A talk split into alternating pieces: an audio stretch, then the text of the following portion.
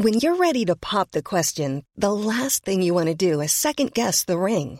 At Bluenile.com, you can design a one of a kind ring with the ease and convenience of shopping online. Choose your diamond and setting. When you find the one, you'll get it delivered right to your door. Go to Bluenile.com and use promo code LISTEN to get $50 off your purchase of $500 or more. That's code LISTEN at Bluenile.com for $50 off your purchase. Bluenile.com code LISTEN. Ryan Reynolds here from Mint Mobile. With the price of just about everything going up during inflation, we thought we'd bring our prices down. So to help us, we brought in a reverse auctioneer, which is apparently a thing. Mint Mobile unlimited premium wireless. Have to get 30, 30, bit to get 30, bit to get 20, 20, 20, bit to get 20, 20, bit to get 15, 15, 15, 15 just 15 bucks a month. So, Give it a try at mintmobile.com slash switch. $45 upfront for three months plus taxes and fees. Promo rate for new customers for limited time. Unlimited more than 40 gigabytes per month. Slows. Full terms at mintmobile.com.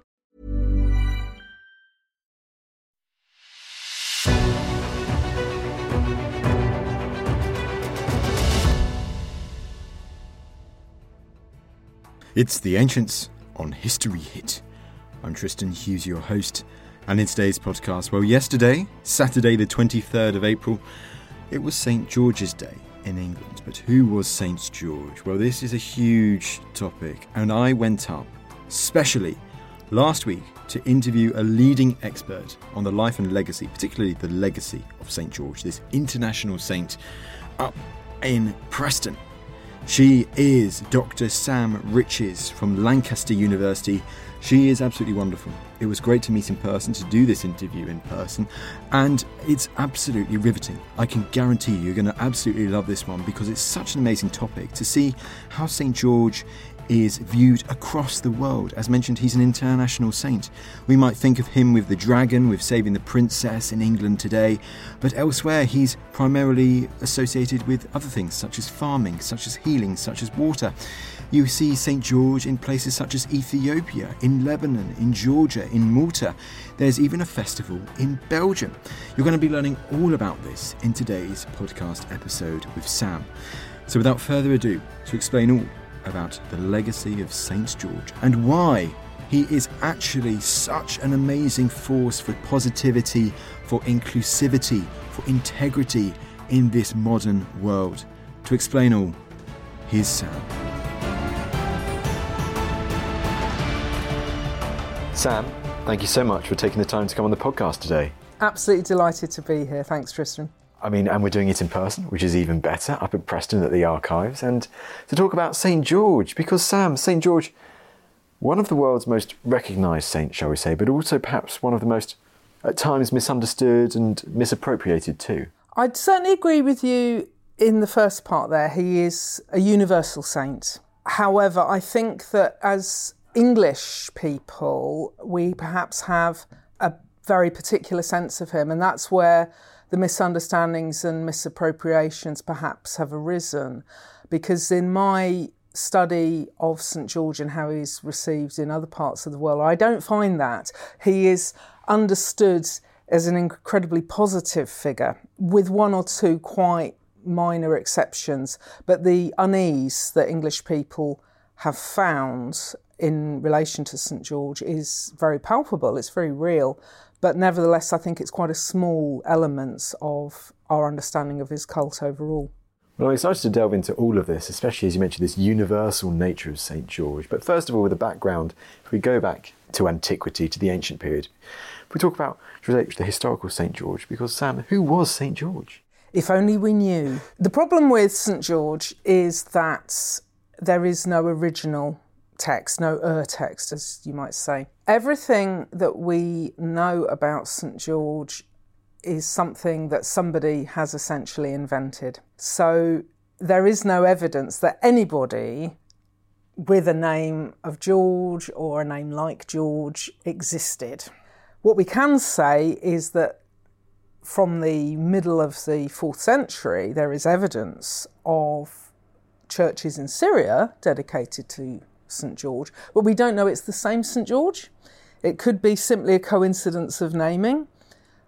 And we don't have information there about why this particular individual was held up as a saint. So, for me, the interesting question is what have people believed rather than trying to uncover a genuine historical figure, because I feel that's actually um, a quest that's doomed to failure. And so, what did these early followers of George, what did they believe were the elements of his story, shall we say?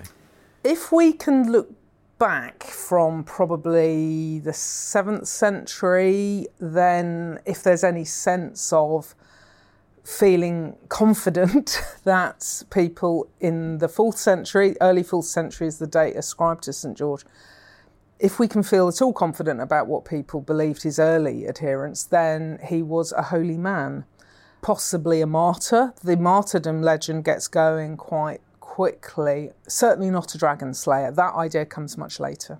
But what the holy man did is an interesting question. There's one tradition which somebody tore down an edict outlawing Christianity, and that was at Nicomedia, the cathedral. I think of him as almost like Martin Luther in reverse. So Martin Luther nails up the 95 Theses. This person, who may be St George, rips down the edict from the door of the cathedral. And yet, there is really no evidence that that happened. It's a nice story. It makes sense in internal logic of why somebody would be martyred by a heathen emperor for that kind of activity. But the dating is all wrong, the names ascribed are wrong. So Diocletian is given as a name of an emperor associated with St George. That doesn't fit. We also have Dacian, that's a particularly popular name for the medieval traditions. That doesn't fit either. So it's all rather a mystery. But nevertheless, we have this tremendously important figure who arises out of these very murky beginnings. And you also mentioned Nicomedia there, which is in Anatolia, so modern day Turkey. And I think that's another thing that I'd love to highlight straight away. So fact or fiction, this George, which they believed in, he hailed from that area of the ancient world, from the Eastern Mediterranean area, did he? I'd certainly agree Eastern Mediterranean, but I always have a wry smile when I see St George being held up as Turkish figure, because you're quite right the way you put it. It's modern day Turkey. But there's equally a strong tradition linking him to Palestine. So Lydda or modern day Lod is often understood to be the place of his death and sometimes the place of his birth as well. And that's where the ultimate shrine of St. George is. So he's somewhere around the Eastern Mediterranean, but I think it's really difficult to be more precise than that. Nevertheless, there are a lot of competing traditions which place him there. Similarly, though, there are Coptic traditions, there's a Nubian tradition that take him in a slightly different direction. Lots of names get ascribed to his parents. He gets talked about as being a member of the Roman army or as the Praetorian Guard, but this is all essentially building a house of sand. Fair enough. Well, let's delve therefore into the legacy. Let's start. And I know we've kind of mentioned it, but let's go into a bit more detail about it. Like the origins of the cult of Saint George. I mean, do we know how it really starts getting going in the following centuries? Again, it's fairly obscure. What's really interesting for me, though, is when I hear people say, sometimes declaiming with great authority, that St George was brought to England by the Crusaders, St George was brought to England by the Normans. They're overlooking very clear evidence that there is a cult in Britain much earlier. And I say Britain advisedly because the earliest evidence is actually from Scotland. I'd never claim that St George was a particularly powerful or popular saint within Britain before the Norman conquest, but nevertheless, he is here. He's recognised here. So, for instance, the Church of St George at Doncaster comes to mind. That's founded before the Norman conquest. We've got references to elements of his story in Bede, in Aelfric is our first version of a legend of St George, where, in, very importantly, he is a holy man. That is how he is described by Aelfric. So I think we've got something which builds from, again, rather obscure origins, but when the Normans arrive, they are reinforcing a cult that is already here. And by this point, they are understanding him to be a soldier rather than simply a holy man. Now, I'd definitely love to get into that more Western Europe and England in a bit, and Britain, as you say. But is it quite interesting to note there how it seems as if the story of St. George, it spread westward as it were, from the eastern Mediterranean over those following centuries, let's say in late antiquity, in the early medieval period, let's say 6th, 5th, 4th centuries. Is it fair to say that there does seem to have been this westward spread of it? I think it's likely, but it's difficult to be definitive about it. As ever, we're dealing with partial evidence, we're dealing with accidental survivals. Some of the most important early writing about St George hasn't turned up until the 20th century. So the creation of the Aswan Dam, for instance, that unearthed some very early writings which mention St George. And again, is it the same St George? Is it a different St George? We don't know. But my general sense is that yes, it is a cult that starts in the Eastern Mediterranean and it spreads westwards through Europe.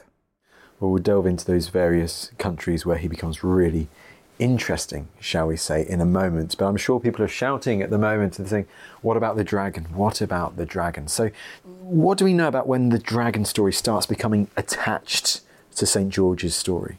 The earliest reference to a dragon is used apparently in a metaphorical sense. So, if memory serves, it's an 8th century version of the life of St. George, where he's on trial for his refusal to renounce Christianity. And the heathen emperor is described as being a dragon. So, our understanding, I think, is that the writer wanted us to think of the heathen emperor as being very dangerous, beyond the pale of polite society, certainly outside of the realms of Christianity. And it seems to be drawing on some ideas of Christ as a dragon slayer, which isn't a big part of his cult, but we can see some ideas in Book of Revelation, the dragons that arise there, for instance. And of course, St. Michael is a very well recognized dragon slayer. It isn't all that he does, of course, he's got other aspects to his cult, but George seems to kind of almost magnetically attract some of those ideas. I think it's worth noting that as far as we're aware, every recorded human culture has a version of the story of the hero overcoming the monster. And in some, if not most, hero overcomes monster to rescue girl. Christianity is very good at adopting and adapting aspects of pre existing traditions.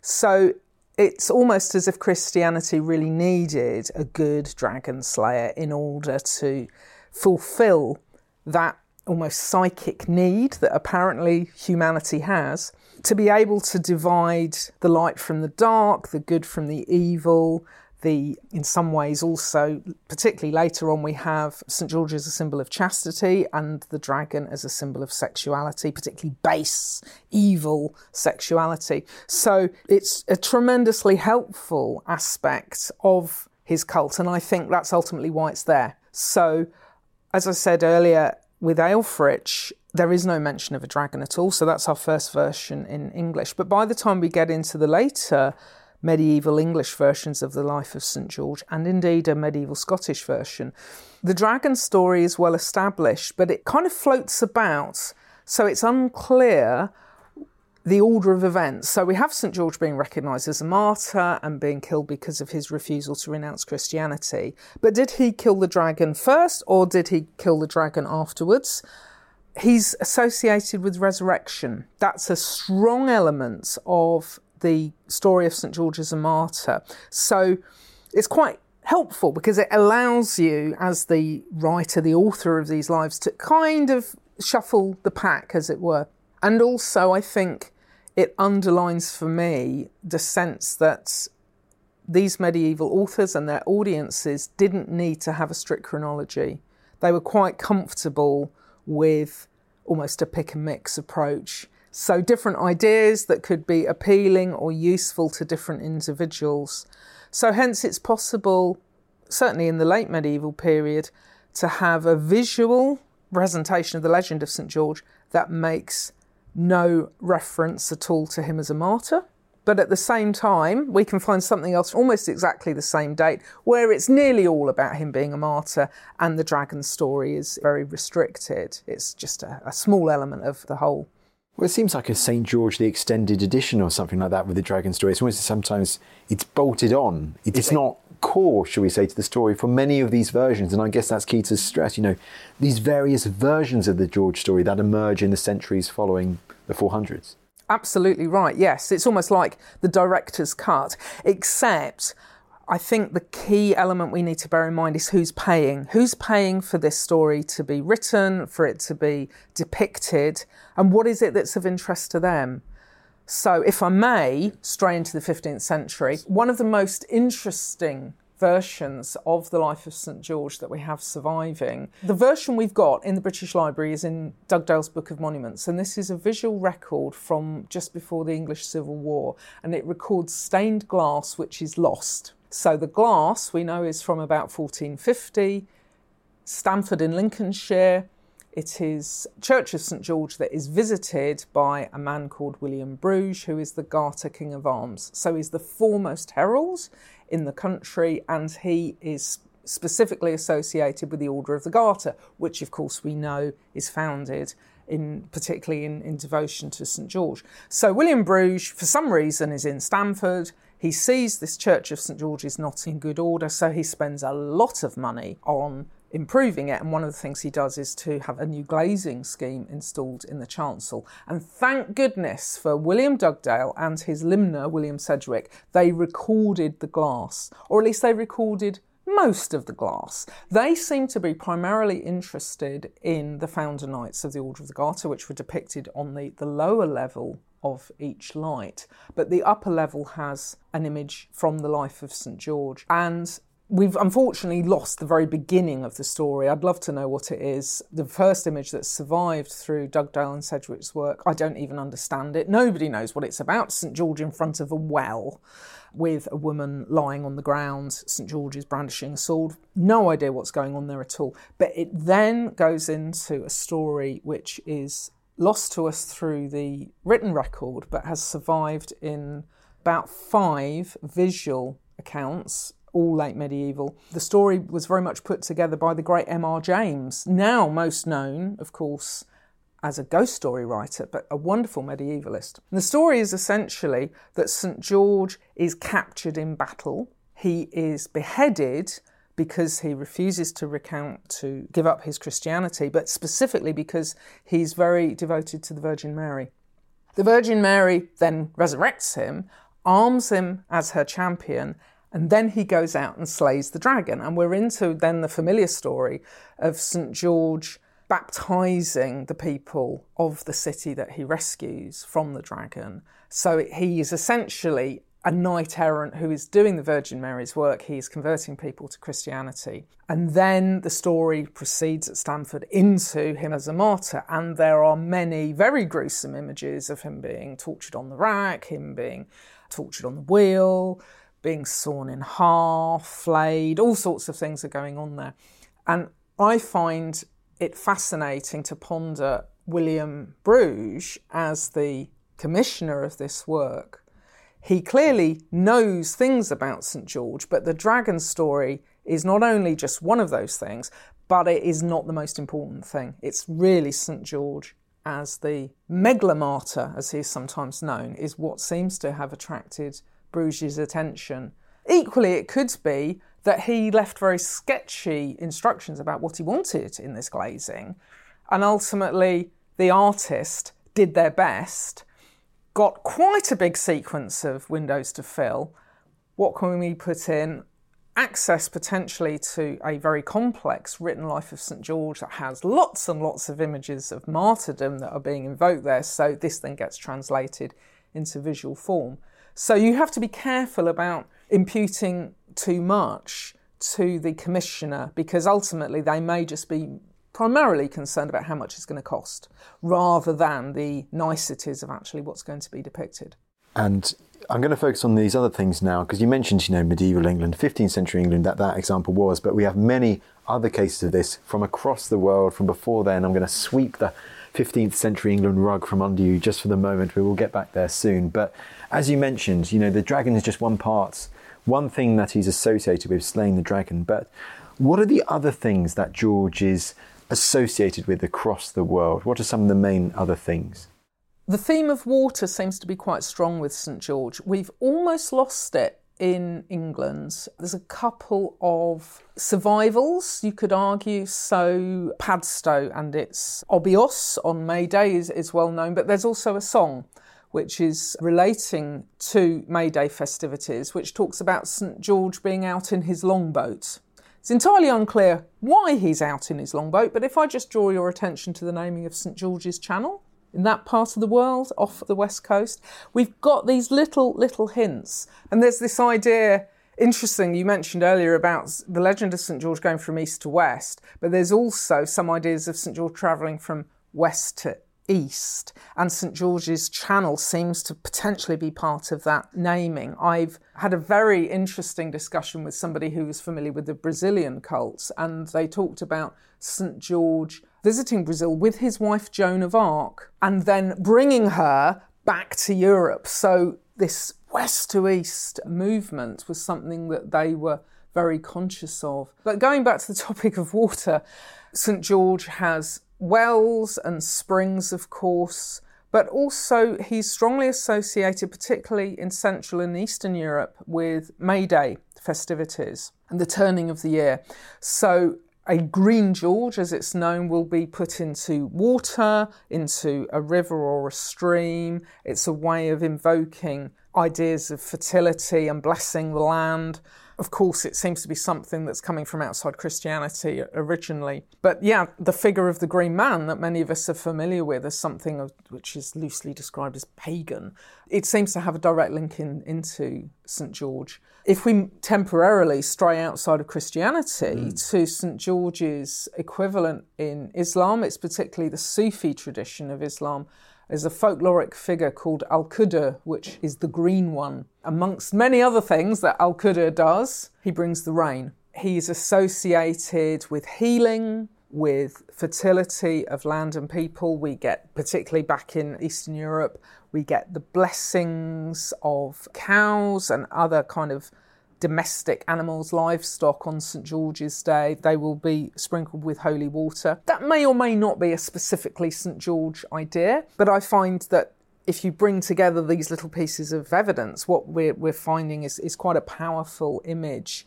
of a saint who is quite removed from the dragon slayer and is much more associated with the land, with farming, with fertility. Notice his name, there's mm. something that the Golden Legend does beautifully, of course, is to tell us what the name means of all the different figures that are discussed in that great compendium. And George is a farmer, a cultivator, a tiller of the soil. Golden Legend author then just moves on, doesn't tell us how this relates to the story that comes afterwards. But it's very striking that even into the 20th century, there's good, particularly oral history evidence from the Slavic areas, from the far north of Europe of St George still being seen as a hugely powerful figure that you want to invoke to protect your crops, to protect your livestock. Well, let's therefore focus on some of these countries now, Sam, and let's keep on the name first of all. You mentioned the name, and of course, there is one country that has that in its name, isn't it? Georgia. So, I mean, I'm guessing the cult of St. George, is it quite prominent in Georgia to this day? It's wonderfully prominent for quite a long time, I thought they liked St George so much they named themselves after him. But actually, that's not true. They just have a wonderful coincidence, but they absolutely adore St George to the extent that they have two St George's days a year. And I was lucky enough to get to Tbilisi, the capital of Georgia, for their winter St George's Day a few years ago, 23rd of November. And it was a fascinating experience because when I went to the tourist office on arrival and announced I'd come for St George's Day and where did they recommend I should go to, the reaction that I had was mystification. And I thought I'd made a terrible mistake, a very expensive mistake, travelling all the way to Tbilisi only to see nothing whatsoever. But the reality was there was lots going on for St George's Day, but nobody thought it was anything special. It was just normal. It's what we do. And the best equivalent I can come up with is if someone came here to Preston on Christmas Eve and went to the tourist office and said, I've come to see Christmas. Where do I go? What would we tell them? We wouldn't know what to tell them because Christmas and the way that we keep Christmas in England is so much part of our natural way of being that we don't really ever pause to think about it as a ritual. So I went along to the St George's Chapel that thankfully I was quite closely by on the eve of St George because I knew that in Orthodox tradition it was likely to be my best chance of seeing anything. And it was a heaving mass of humanity. We had all kinds of things happening there. We had relics being paraded. We had blessings of special bread, huge numbers of invocations of St George and all sorts of levels.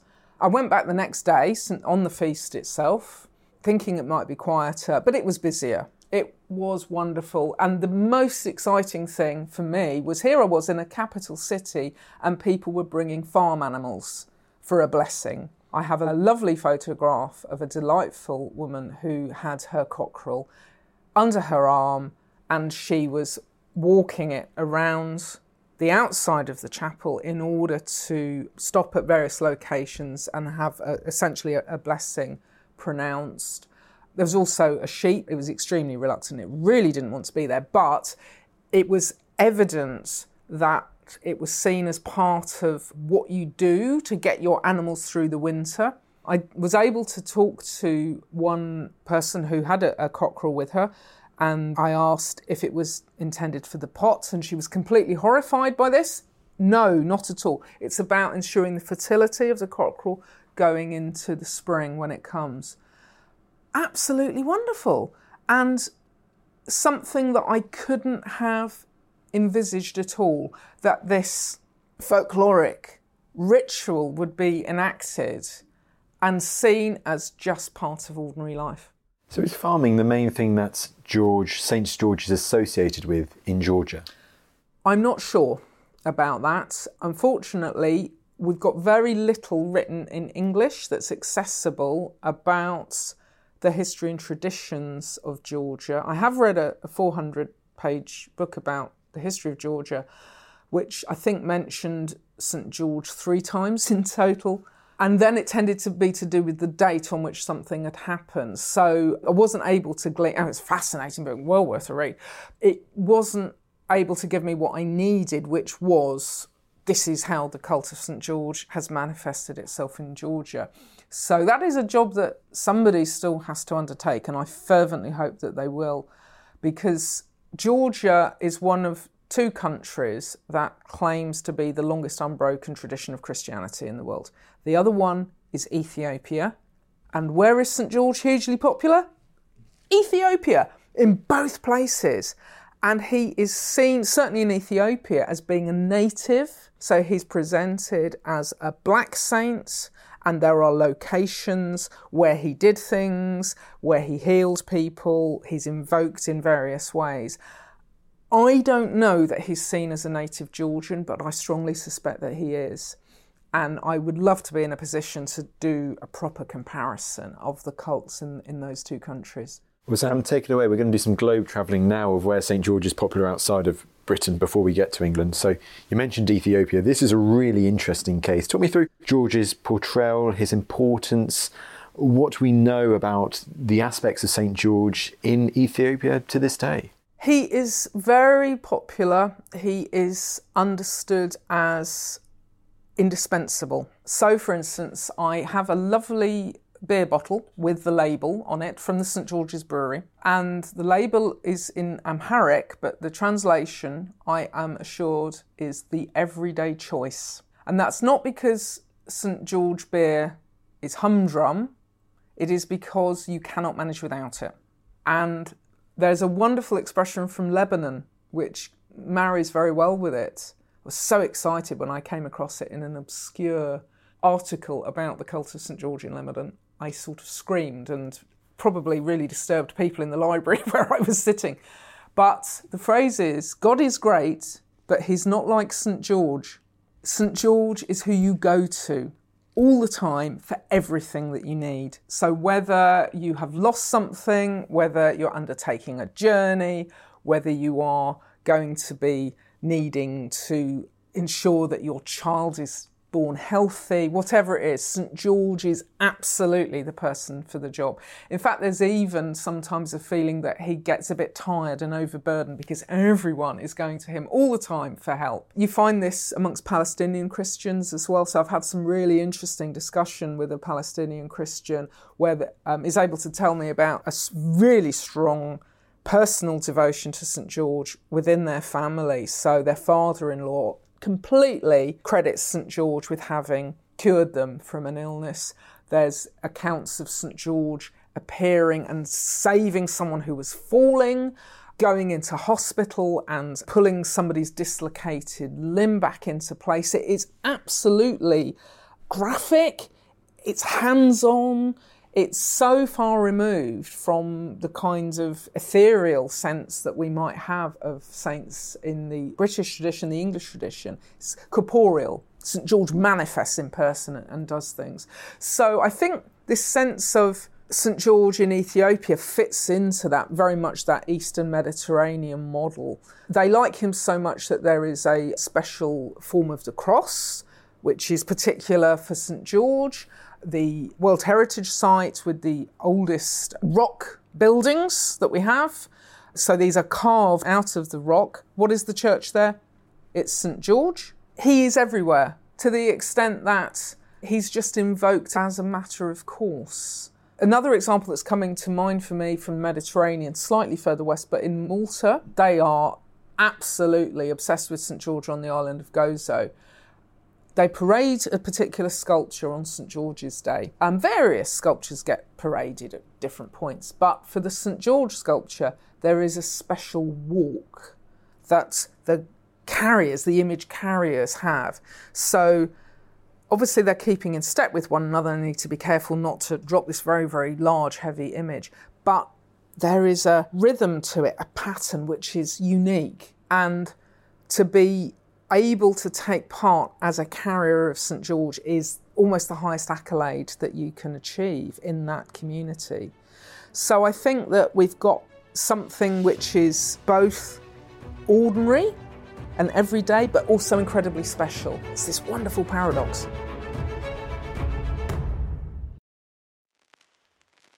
Hi there, I'm Kate Lister, sex historian and author and I am the host of Betwixt the Sheets, the history of sex, scandal, and society, a new podcast from History Hit. Join me as I root around the topics which have been skipped over in your school history lessons. Everything from the history of swearing to pubic hair, satanic panic, cults, there is nothing off limits. We'll be bed hopping around different time periods, from ancient civilizations to the Middle Ages to Renaissance and early modern, right up to now. Listen and subscribe wherever you get your podcasts.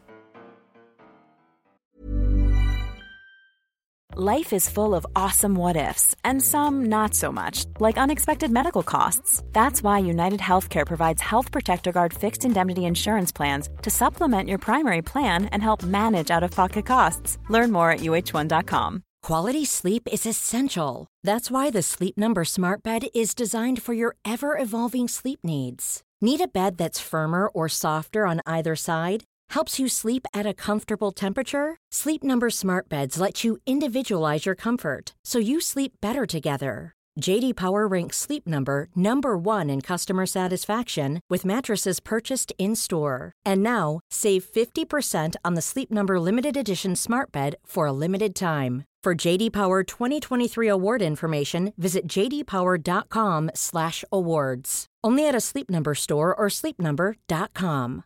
This is Paige, the co-host of Giggly Squad, and I want to tell you about a company that I've been loving, Olive and June. Olive and June gives you everything that you need for a salon quality manicure in one box. And if you break it down, it really comes out to $2 a manicure, which is absolutely insane. It's also so easy to get salon worthy nails at home with Olive and June. The difference between how your nails used to look when you did them yourself and now with the Mani system is a complete game changer. The best thing about Olive and June too is it's a quick dry, dries in about one minute, lasts for five days, and full coverage in up to one to two coats. Visit oliveandjune.com slash perfect Mani 20 for 20% off your first system. That's oliveandjune.com slash perfect Mani 20 for 20% off your first system.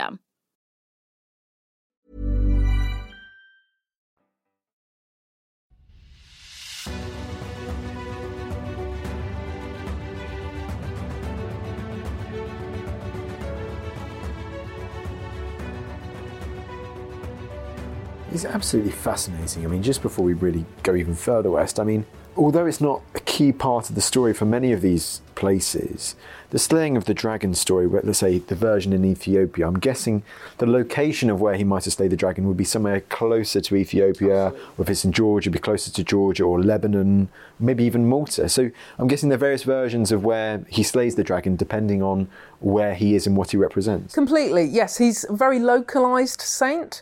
So in England, we've got five different locations for the dragon slaying, and there's one in Wales as well. So if you're in Germany, he has slain the dragon in Germany, similarly in the Netherlands, similarly in Belgium, pretty much everywhere you go. I don't know enough about Ethiopia to be absolutely certain. I am conscious that there's a strong tradition of the dragon being slayed in Libya. And so it may be that they sort of just adopt that, and so it's somewhere a bit o- over there as opposed to right where we're standing now. But it is certainly a very, very strong motif that the dragon slaying is on our soil and he is one of us. Is this, I think, one of the big points to take from this? We talked about Georgia and Ethiopia in depth. You've mentioned Malta, I mentioned Lebanon there, we mentioned Germany, so all these places. Is it really important and really interesting to stress how, in all of these places, St. George, the figure of St. George, he's seen as an overwhelmingly positive figure who's integral to the beliefs of these people? Absolutely right. I think the best example I can give you is from Belgium. So the town of Mon or Mons, depending how you like to pronounce it. In the British understandings, we would most strongly associate that with the First World War. But actually, they have a wonderful UNESCO recognised festival, which goes on for an entire week, and it is based around Trinity Sunday. And it's all to do with the Black Death. So we're going right the way back into the 14th century, and the people of Mon paraded relics, including a relic of St. George, in order to spare their city from the predations of the Black Death, and it worked. So they've done it ever since. Trinity Sunday is the day to be there, I would say, although there is an entire week of ideas around it. And initially it was a parade, but then it grew, and somebody very cleverly noticed oh, we have a relic of St. George. Why don't we reenact the battle between St. George and the dragon? And so you have this absolutely stunning festival, which includes very localized ideas about how George and the dragon interact. Strikingly, St. George kills the dragon by shooting it with a gun.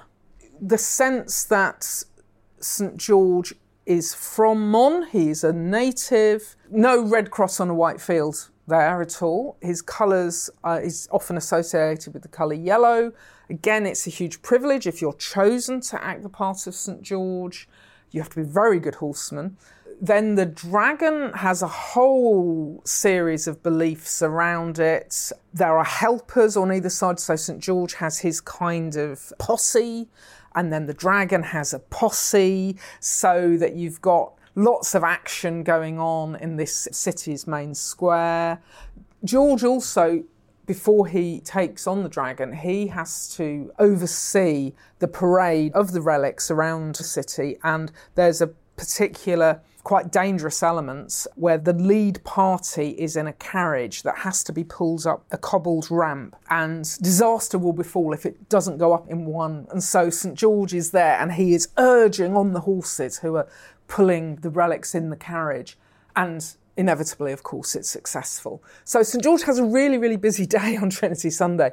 And when I was there, it was estimated a quarter of a million people were in Mon for this festival. It is just beyond anything that I'd ever witnessed. Even people turning out in Tbilisi, I'd say, was the numbers. The numbers were just incredible. Of course, it's a fantastic opportunity to drink a lot of beer and to celebrate the local identity. St George is perhaps a convenient hook on which to hang their civic pride on that occasion.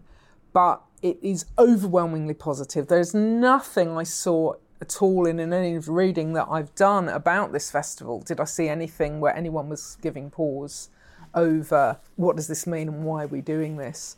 It's an evolving tradition. So somebody in the I think the mid 20th century realised it would be good to get women characters a bit more prominent. So there are now female figures who represent the city, the past of the city, the future of the city. They interact with St. George. It's not just about him rescuing the maiden, it's much more subtle than that. And if you've got any plans at all to visit Belgium, I would strongly recommend making sure that you're there. Trinity Sunday. Damn, this is great. I'm literally adding locations to my travel list right now, Tbilisi and the like. I mean, if we mentioned every country where St. George is prominent, has a really interesting presence, I feel we'd be here for hours. So we will move on now. But one last tangent, because you did actually mention this earlier, you mentioned Brazil and Latin America. Because I know we talk about Eastern Mediterranean and Tbilisi, Georgia and the like, but going west of the Atlantic Ocean to Latin America, St. George is also popular there too. He is extremely popular, but he is not without challenges really interesting situation in Brazil. So, Saint Sebastian is the official patron saint of Rio de Janeiro, but St. George is the unofficial patron saint. Hugely popular, but not exclusively Christian. So, he is recognized in four of the five major world religions. Buddhism is the one that eludes me. Versions of St. George appear in all of the others but also the syncretic religion candomblé, which is a version of voodoo, essentially. So it's coming out of West Africa, not from a Christian tradition, but it's got mixed in with some Christianity in Brazil. And it's the figure of St. George is strongly associated with Ogum, who is a figure of war or violence or aggression, these sorts of ideas. And in the last few years, there's been a very popular soap opera on television, which the name of which translates as Hail St. George. The central character is somebody doing good works. You could almost say a holy man, perhaps, whose name is George it's set in the favelas and it seems to be universally a good idea, you would assume. But there's been a campaign by the Catholic Church against this soap opera and saying that people who watch it will burn in hell. Should we say some particularly extreme elements of the Catholic Church? Because of the link between St. George and the figure of Ogum in, in Candomblé. So we've got this rather strange situation of a saint who is recognised in some places as completely positive and somewhere else as extremely worryingly negative because of his ability or his recognition moving between different religious traditions and almost as a bit of a shapeshifter. Wow. That's quite interesting, isn't it? I think we'll delve into that a bit more now we get to England. Those different views, as it were, and also, St. George's, his reputation with the Catholic Church, it hasn't always been plain sailing, hasn't it? There's sometimes been controversy around his story. Absolutely. If you go back to Pope Gelasius, 5th century, that was the first index of forbidden books, and the life of St. George was on it because it was seen as too fantastical. There were too many references to resurrections and to totally improbable things that were happening. Putting Life of St. George on the index didn't achieve anything that it was intended. In fact, it became more popular, perhaps in consequence, perhaps just as a coincidence. But there's something about St. George that when attempts have been made to try to make him more acceptable or more appropriate, that he kind of pops out around the edges. There's more always than meets the eye. So the tradition that sometimes I'm asked about, and by no means an expert on this, but is the mumming tradition of St George. So this is in England. Arguably, it's a Victorian reimagining as opposed to a persistence of old folkloric traditions. But what's really, really striking, unless you're going to look at very recent reimaginings, St. George is not a dragon slayer in the mumming tradition. He is a soldier who fights an enemy. The Black Prince of Paradine is one example, and is killed and is resurrected. So it's straight back to those early ideas of St. George being killed and resurrected, and then killed again and resurrected again, and triumphing, transcending over the vagaries of the human body and human existence. And I find that really fascinating because if you just looked at the mumming tradition in isolation without any knowledge of the wider understandings of St. George, it would seem that somebody somewhere had just made a mistake and that they'd attributed the name St. George to a figure that is nothing to do with the dragon slayer. But actually, what you've got is just a variation on some very well established themes. It is so, so interesting, isn't it? And I love the idea. There's something about St. George. There's definitely got to be a historical documentary series with that title. It's going to happen one day. Well, now let's delve into St. George and England. We've already talked about how you mentioned the cult of St. George, it seems to come over in the Anglo Saxon period and those first few mentions in churches dedicated to St. George.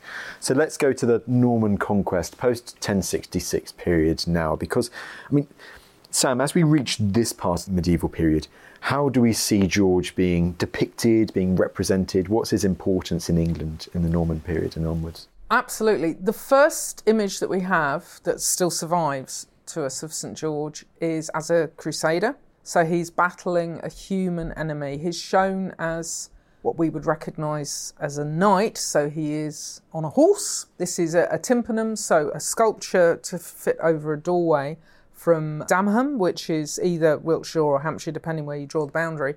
And that absolutely fits into the idea of St. George as a dragon slayer, apart from the fact there's no dragon. So the positioning of the figure on the ground, of the soldier that he's fighting, you can almost map it onto the classic form of St. George trampling the dragon. So either it's under the hooves of his horse or he is personally standing on it, depending often on the shape of the artwork that we're talking about. And there are various other images that you can compare that with. There's a particularly nice Georgian icon, silver from the 11th century, which has St. George on his horse battling a figure who is clearly identifiable as being from outside of Christianity, from the Islamic tradition, arguably.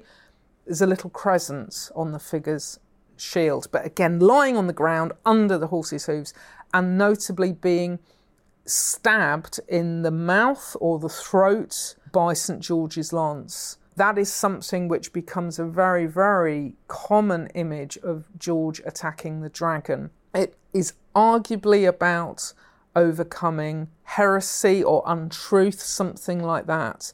The voice is what's being attacked. So I think that it kind of melds and merges into the idea of the dragon because, as we said before, Christianity needs a dragon slayer in, in order to kind of fit with what people's expectations are of a proper religion. So, a really nice piece of symbolism for good triumphing over evil, which is predictable because you know the outcome. You know that St. George is always going to subdue the dragon. You know that the dragon is going to end up dead. The threat is contained. One of the aspects that I am particularly intrigued by in the later medieval period is St. George being associated with the city. So there's a lovely example at Coventry. We have a wooden sculpture from the 15th century which sat in a chapel of St. George that was one of the gate chapels, so it was a walled city. St. George is overcoming the dragon, who's understood to be a figure of wilderness and chaos, but also the dragon is gendered female. It has genitals. And there is a, a bit of a trend for having the dragon gendered female in visual imagery in the 15th and early 16th centuries. We've got one written Life of St. George that I'm aware of where the dragon is gendered female, but there's no particular reason for it. She's, she's not a mother, there's nothing about her genitalia in the text, but it's Alexander Barclay's Life of St. George, which is a very important translation of a Latin original, and it is from about 1515, and it really starts to set the scene for later post Reformation understanding. So, if we think of, for instance, Spenser's Faerie Queen, the Red Cross Knight, in that that seems to be drawing ideas from Alexander Barclay, and we do get a female dragon, you'll be pleased to know. So the female dragon isn't peculiarly English, far from it, but it's something that I think is encountered sufficiently frequently in English medieval depictions that we can say that it was recognised. It's possible it was just an option. So, yes, I'm an artist, I will fulfill your commission for an image of St. George and the Dragon. Would you like the dragon to have wings? Do you want it to have legs? How many legs would you like it to have? How many heads? Um, secondary head in the tail. Do you want it to have female genitalia? It could just be back to our pick and mix idea, as opposed to having some deep and profound significance but I think that on occasion it probably did. So there's a lovely wall painting of George and the Dragon in Norwich, in St Gregory's Pottergate, where the dragon has baby dragons, dragonlets, as well as having the genitalia. I think the idea of St George overcoming the dragon where there are baby dragons doesn't really take off. I know of just a handful of examples. Because the problem is, if he's meant to be defeating evil once and for all, well, she might have already had a previous litter and they could be out in the world doing dreadful things. Whereas if you focus simply on the dragon as being a symbol of terrible, bestial female sexuality that must be contained, that must be subdued, that must be safely put into marriage, for instance, and very much a, a reformer's idea, then it works because that can be a once and for all overcoming that St. George has managed. So it's not just male versus female, it's about chastity and it's about kind of keeping women's sexuality safely contained. That is what that symbolism seems to be about. It's so interesting then. So, you're talking about depictions of St. George in medieval England, is it fair to say that perhaps the more central elements of the martyrdom story aren't really depicted, nor perhaps George as a farmer. It's more focusing on this dragon and these, whether it's a crusader or perhaps more chivalric ideas and the female dragon. It's different aspects that are depicted in medieval England on these. Yes, images. the dragon is very popular, but it's by no means always present. Again, of course, we're dealing with partial survival, so it's really hard to be definitive about this. But my sense is that the person on the 15th century equivalent of the Clapham omnibus would have had an idea of St. George as a dragon slayer and also of St. George as a martyr, and they may have had the idea of St. George as a farmer and associated with the fertility of the land and animals and bringing the rain and, and all those sorts of ideas. It's harder to be sure about that. But we certainly have got enough examples of St. George being depicted as a martyr, and certainly in the written lives of St. George, he is consistently shown as a martyr as well as a dragon slayer, even though the precise ordering and the different tortures that are associated with him will vary. It's interesting, there isn't a specific torture that St. George always has. So, if you think about St. Catherine, for example, we immediately think of the wheel firework is named St Catherine's Wheel, and that is a clue to how strongly that identification takes place. Another example might be St Andrew. He isn't exclusively depicted with being crucified on a saltire on, on an X shaped cross, but it becomes very, very dominant as a torture that's associated with him. But George, you can pretty much have anything you want. I undertook an exercise of trying to map consistency, only to discover there wasn't any. He picks up tortures that are associated with other saints. Another example would be John the Evangelist. He's not perhaps recognised very frequently these days as a martyr because he wasn't killed, he wasn't executed, but he was boiled in a cauldron of oil, and there was also an attempt made to poison him. And St George similarly has both of those tortures are he's subjected to them. So which torments would you like your depiction of St George to take on board? And yes, we can do those for you. So he's a very malleable figure. Very malleable, and you know how he's depicted is perhaps the decision of maybe not the patron, but the person who's organising the construction of whatever building, isn't it? I mean, well, let's move on. We've talked about medieval, so let's go to the late 15th, 16th centuries, because the Tudors, they seem to go mad for St. George. This seems to be a zenith in St. George's time in England. Absolutely. If we just go back very slightly into the Wars of the Roses, both sides, House of Lancaster and the House of York, both invoke St. George they almost seem to think that having St George on your side was a sign that you really were the correct dynasty to be occupying the throne of England.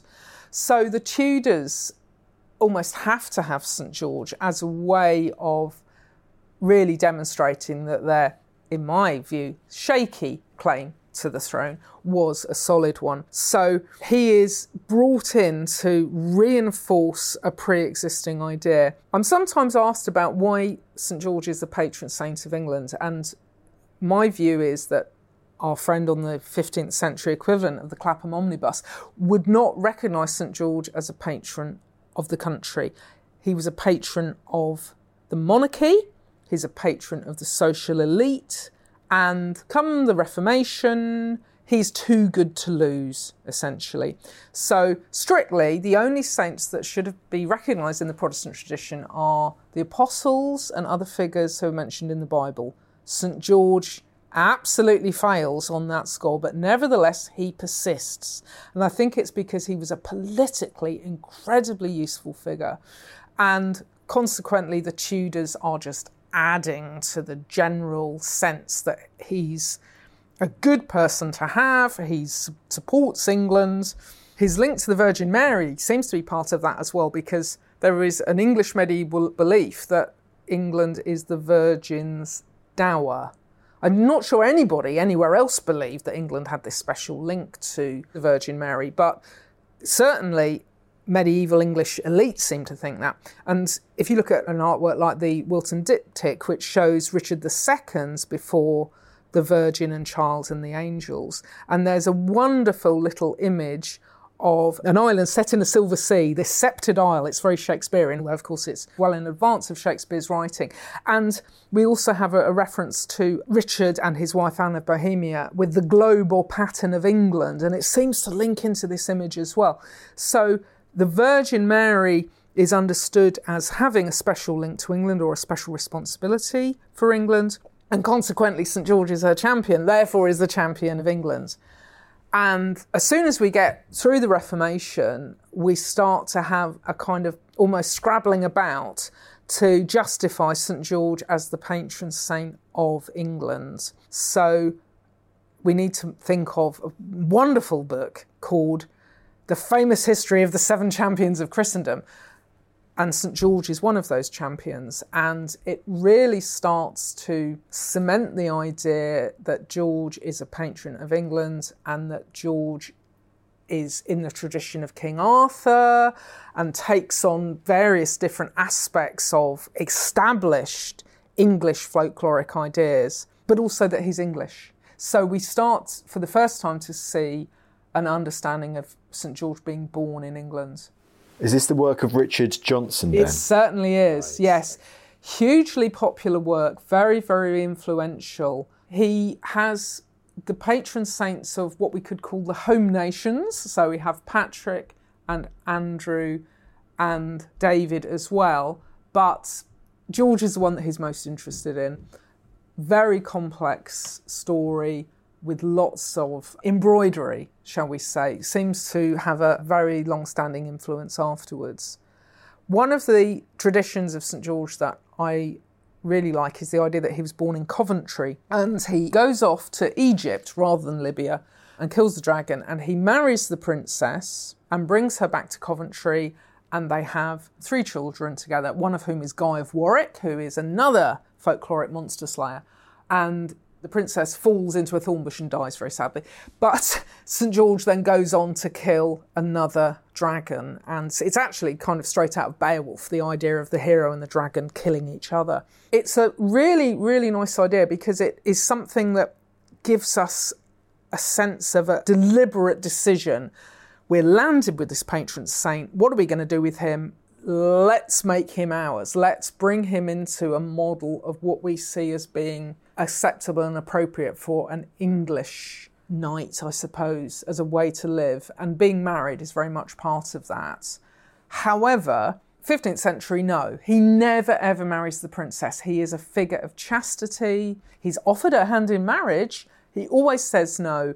And it's because he has devoted himself to the Virgin Mary. So there is quite a change in that period. And I think the Reformation has this very, very strong role. So arguably, he shouldn't have survived. His cult shouldn't have survived in Protestant countries, and particularly England for our purposes and yet it does, so therefore he needs to be reinvented. And by the time we get to the Pre Raphaelites, who absolutely love St. George, they like to think that they are reflecting a medieval understanding of St. George, but they're doing nothing of the sort. The wedding of St. George and the Princess Sabra is an idea that comes up in their work, for instance. So they absolutely kind of buy into the post Reformation understanding of St. George. So if they're buying into this post Reformation understanding of St. George, I mean, how long before, maybe should we say, the Catholic Church folds and they allow England to officially have St. George as their patron saint? So when does the actual patron saint of England, St. George Association, come about? We don't really know. We're back to the obscure. It's hard to say. There are dates that are bandied about with, to my mind, too much sense of certainty. It all depends what you mean. So, even to get into the idea of, well, when do patron saints become a meaningful concept? That's actually quite difficult to pin down. I'm sometimes told, oh, St. George has displaced an earlier saint, St. Alban, St Edmund, St Edward the Confessor. To which my response is, and your evidence is what? That this individual was ever understood. So, to use St Edmund as an example, patron saint of East Anglia, absolutely, I will allow that. Patron saint of England, sitting here in Lancashire, I doubt anybody had heard of him. And so, the idea that St George has kind of done away with a previous patron saint, I think is very difficult to actually maintain. But what we can do is to see ideas of St George being associated with the monarchy. And I wonder if there is a bit of a sense of l'état c'est moi. So the figure of the king is the same thing as the country. And therefore, the king's patron is somehow by extension the patron of the country even though most people wouldn't have known that and wouldn't have recognised St George as being important in their lives in any way. One of the key elements I think we've got is Windsor, Windsor Castle, the Chapel of St George at Windsor, the foundation of the Order of the Garter. But this is all about the monarchy. Undoubtedly, people went on pilgrimage. There was a very nice relic of St George at Windsor. Edward III had several relics of St George, actually. But I don't think that people would go on pilgrimage to St George as kind of the number one place to go to. Thomas Becket, far more important, I think. Our Lady at Walsingham. There's all sorts of places that you could go to in preference to going and invoking a saint who, for most people, didn't have a great deal to do with their ordinary lives. So let's move on. We're going to continue our time down to the present day, gets to the 19th century and the Victorians.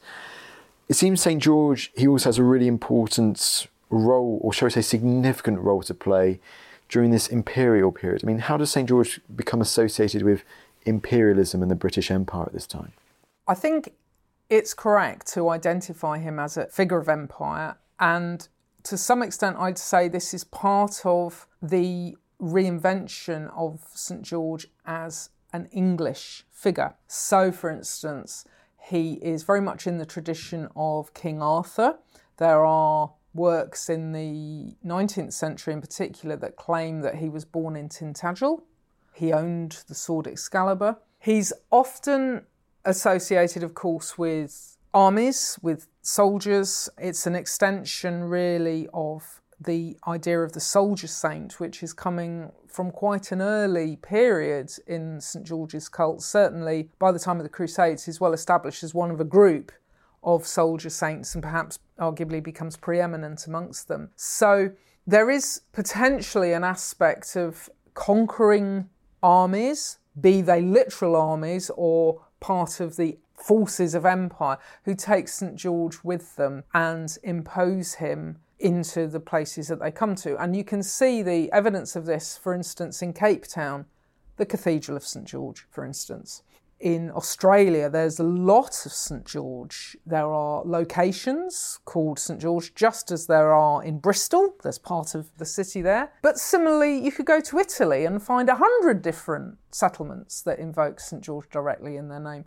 So it's difficult to know whether we are looking at something which is a conscious decision or if we're seeing causality that perhaps isn't really there. But for me, it's when we start to get war memorials created that invoke St. George. This is a tipping point, really, where he's the idea of him in relation to empire. So, for example, from the Boer War, we've got war memorials. Clifton College in Bristol is somewhere that comes to mind, which invokes St. George. He then becomes very strongly associated. So, First World War memorials, Second World memorials often have St. George on them. And so he's understood as a symbol of England, he's understood as a symbol of Britain by extension, and certainly of military action. However, it isn't peculiar to England. So, one of the most moving World War memorials that I've seen is in the town of Groningen in the Netherlands, which is St. George having killed the dragon and essentially looks completely defeated himself. So it is about the futility of war. Really interesting piece of work. Nothing at all to do with England or the British Empire. So I think we need to be careful that we're not being selective with the areas that we're focusing on to the exclusion of other interpretations which we just don't happen to have found yet. I came across that particular war memorial completely by accident the church that I wanted to go into was locked, and so I walked round the back, and there was this absolutely stunning St George War Memorial. So my study and my research of St George has often had these elements of coincidence and happenstance in them, and I put that out as a kind of lesson that you need to be careful not to think that what you're seeing is all there is, that there is this broader idea. That said, I do feel that some of the unease that is very palpable about St George in England arises directly from his association with empire and with the memorialisation of war. And to the extent that there are people who assume that everything that they come across about St George that counters that view must be wrong. So there's an absolutely beautiful altarpiece of St George, which was created for the new millennium. It's in Manchester Cathedral, and it shows a black St George who is interacting positively with the dragon Dragon is shackled and St George is freeing it. It's about freeing of potential of Manchester as a city. It's by the artist Mark Cazalet, and I've had some very interesting discussions with Mark about this piece of work. And in our discussions, he told me that somebody had been and stabbed St George in the leg, and he had to be involved in making decisions about how the altarpiece would be repaired. Uh, now, I don't know exactly why that altarpiece was attacked. But I think the fact that St George is black in that image is probably not unrelated. I'm also aware that there was an organised, should we say, hostility towards that altarpiece when it was being installed. And it's because it was challenging. In fact, of course, we know there is a very strong tradition of St George being black. It is entirely appropriate and possible to have a black St George. Of course, it's fine. And yet, somebody felt so strongly about that depiction that they wanted to take physical revenge upon it. Similarly, from the other way round, I've had occasionally people contacting me saying, How dare I try to present a version of St. George to their children when St. George is so clearly xenophobic and racist and generally awful. To which my response is Have you actually read any of the material? Would you like to perhaps read this piece? This may give you a different view. And then the last time this happened, the person was kind enough to come back and say, Oh my goodness, I can now see what you're doing. Thank you ever so much. So they'd seen St. George being used in their school and leapt to the conclusion that this was an absolutely terrible exclusionary thing to do. And yet, when you dig under the surface and you realise that St George is not only recognised in different world religions, as we've discussed, different countries, but also, for instance, hugely important figure for the Roma community, particularly in continental Europe. So he is very much associated with springtime and fertility and the turn of the year and those lovely positive ideas nothing at all to do with empire, nothing at all to do with the idea of English civilization being foisted onto people from other countries. I think that seeing him in the round, we get a sense that these ideas which provoke unease are actually a really small element from this huge panoply. And when I'm asked, should St George be replaced as a patron and should we have a quote, better patron? I always say absolutely not. We are incredibly lucky in England that we've got this fantastic patron saint who's recognised in so many places with so many really, really positive ideas. We're really we're part of a family of nations. And he is cross cultural, he's incredibly inclusive to the extent that there's even a Coptic tradition that he was recognised as the bridegroom of Christ. So he could be a figure of same sex marriage. You can't get much more inclusive than that. So I think that really we've done very well, and I'm delighted when I see St George being celebrated positively with an understanding of the many, many facets and the ways in which he can bring people together. Is this why it's so important to, you know, really shine a light on the story of St. George and all the positives surrounding him, especially to challenge these canards, you know, that, that have abounded, you know, sometimes he's associated with extremist groups and so on, but to challenge that and successfully challenge that to show how this saint can be such a force for good, he's meant for positivity, for inclusivity and integrity in England and in the wider world in the years, decades, maybe centuries ahead. Absolutely right. Yes, it's a shame that we still need to be making the case for St George, but nevertheless, I can point at Edward Gibbon, Decline and Fall of the Roman Empire. He misidentifies St George with a genuine historical figure called George of Cappadocia, who was a very problematic figure. He was a heretic. He also sold pork of rather dubious origin to the Roman army, but nevertheless ended up as a bishop. This is an entirely different person. But the canard that George of Cappadocia is St. George and St. George is therefore dreadful has persisted and is trotted out with wearying regularity. But thankfully, more and more people are now getting interested in the what I would say is the true version of St George and the multiplicity of the understandings about him and are able to help him to be seen as this positive and inclusive figure with so very much to offer not only for our cosmopolitan communities now but as we go into the future that there's so many communities for whom St George is a really important totemic figure. And as I say, I think we're hugely lucky to be part of that group. I think you're absolutely right. And just keeping on England a bit longer, just imagine the amount of people, I'm sure lots of people listening would have gone through a village in England or elsewhere and you would have seen the local pub. And what is the name of the pub? It's the George and the picture of the pub over the doorway and it's George as a knight or whatever, or with the dragon.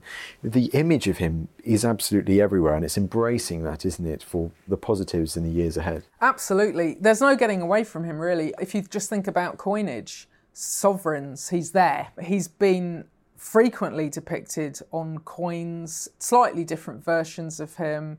He also has been used by contemporary artists in many different ways. So, one of my favourite artists to use St George is an art medal maker called Nicola Moss, and she has a wonderful piece that she created in the 1980s, which on one side has a naked St George on a horse with no bridle or saddle interacting with the dragon, and it's all about freedom and positivity and balance. And then on the reverse, we have the princess rescuing herself. So there's a wonderful idea of the ways in which the triangle of St. George and the dragon and the princess can be reinterpreted.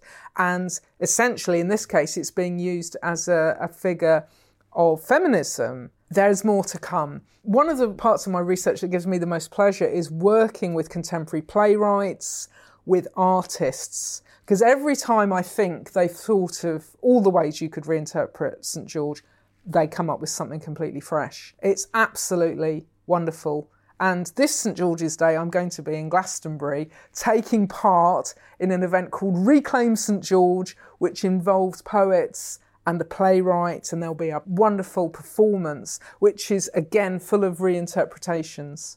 Well, Sam, this has been an absolutely amazing chat. I've no doubt that many people listening will want to know more about your work. So, you have written a couple of books about St. George, haven't you? I certainly have, yes. First one was called St. George Hero, Martyr and Myth, and that is available in paperback still, I think, published in 2005. And then more recently, I published a book called St. George, a Saint for All, which is particularly about the international cult. This is where I undertook some really interesting research, going to different countries and experiencing different aspects of his cult, and that came out in 2015. Brilliant. Well, Sam, it just goes to me to say this has been absolutely awesome, and thank you so much for taking the time to go on the podcast today. It's been my absolute pleasure, and I look forward to seeing yet more celebrations of St George in the years to come. Well, there you go. There was Dr. Sam Riches talking all about Saint George, this international saint who is revered, who is known across the world. I hope you really enjoyed that, and it, it was a really enlightening chat, particularly for myself. Now, if you want more Ancients content in the meantime, you know what to do. You can subscribe to our weekly newsletter via a link in the description below. Every week, I write a little bit of content, a little blurb for that newsletter explaining what's been happening in Team Ancients world that week, whether it's heading up to Preston to interview a contributor such as Sam Riches for this St. George interview, or TV work that we're currently working on that we're getting close to releasing on the History Hit's very own TV channel, History Hits TV. If you'd also be kind enough to leave us a lovely rating on either Spotify, Apple Podcasts, or wherever you get your podcast from, I would greatly appreciate it. Now that's enough from me, and I will see you in the next episode.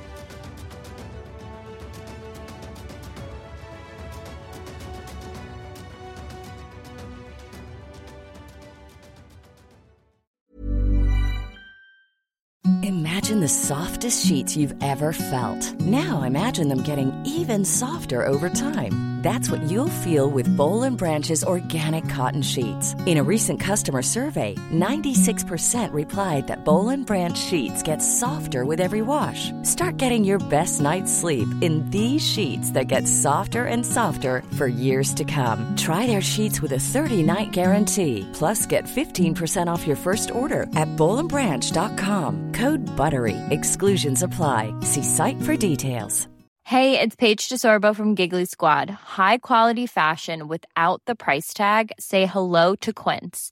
I'm snagging high-end essentials like cozy cashmere sweaters, sleek leather jackets, fine jewelry, and so much more. With Quince being 50 to 80% less than similar brands. And they partner with factories that prioritize safe, ethical, and responsible manufacturing. I love that. Luxury quality within reach. Go to quince.com slash style to get free shipping and 365 day returns on your next order.